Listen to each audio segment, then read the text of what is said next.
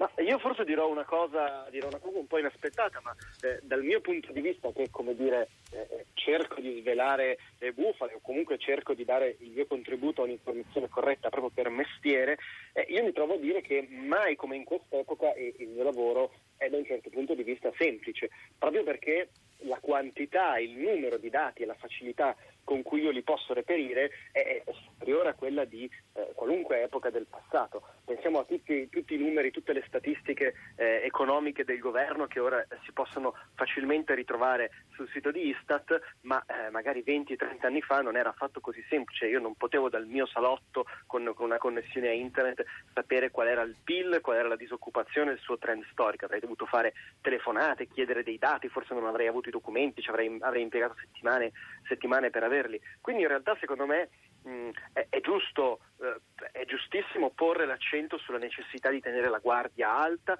ricordare l'importanza dei numeri e come, come, come state facendo nella, nella, in questa trasmissione, come faremo per questa settimana, fare un'opera di educazione ai numeri e a spiegare anche la loro, la loro importanza. Però io non sarei neanche, eh, non sarei neanche troppo pessimista. Il problema però De Luca, scusa se ti, ti interrompo, ti do del tu perché sei dei nostri fino certo. a venerdì. e, e, è vero è che può essere facilmente accessibile, rimaniamo i dati sul forse il tema più sensibile nelle campagne elettorali a venire, viste anche l'ondata populista cosiddetta che sta attraversando l'Europa, i dati sull'immigrazione. È facilissimo da casa andare a constatare sul sito dell'Istat, ma non solo, che gli immigrati in Italia sono una percentuale che oscilla tra l'8 e il 9% della popolazione, poi però tutte le statistiche, i sondaggi fatti da Pew Research Center, da Eurostat, eccetera, dimostrano che gli italiani sono convinti nella maggioranza che mediamente che, che gli immigrati siano il 30%, però questa è una discrasia che troviamo quasi in tutti i paesi d'Europa, no? si pensa sempre che siano molti di più gli stranieri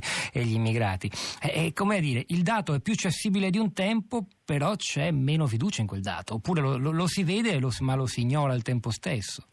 No? Beh, secondo me ci sono due aspetti eh, in quello che tu stai dicendo. Il primo aspetto è quello che in molti hanno definito la crisi dei corpi intermedi. Che cosa sono i corpi intermedi? Sono eh, eh, i, i, partiti, i giornali, sono coloro che eh, ci aiutano a interpretare la realtà che ci circonda e questi corpi intermedi sono senza dubbio in crisi di fiducia, non ci fidiamo più dei partiti, non ci fidiamo più dei giornali, in parte perché la società è cambiata, in parte perché abbiamo avuto delle delusioni,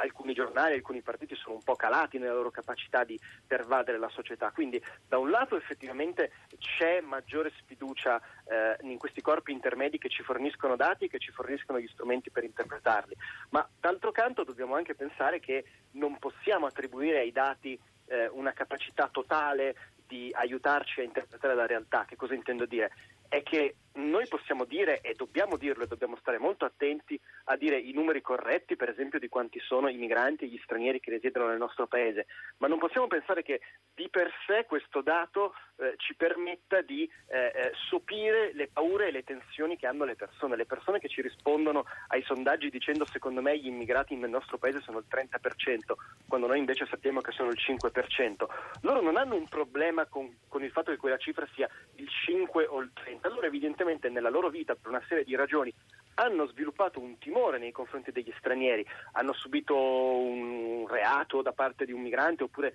vedono delle persone con delle facce che non conoscono, che gli sembrano strane nei giardinetti vicino a casa e questo li preoccupa. Insomma, per tutta una serie di motivi possono essere preoccupati da questo fenomeno e quindi sono inclini a credere a chi gli dice che sono il 30% e non certo il 5% e che le statistiche sono falsate. Ma se anche loro avessero solo a disposizione i dati corretti, molto difficilmente la loro paura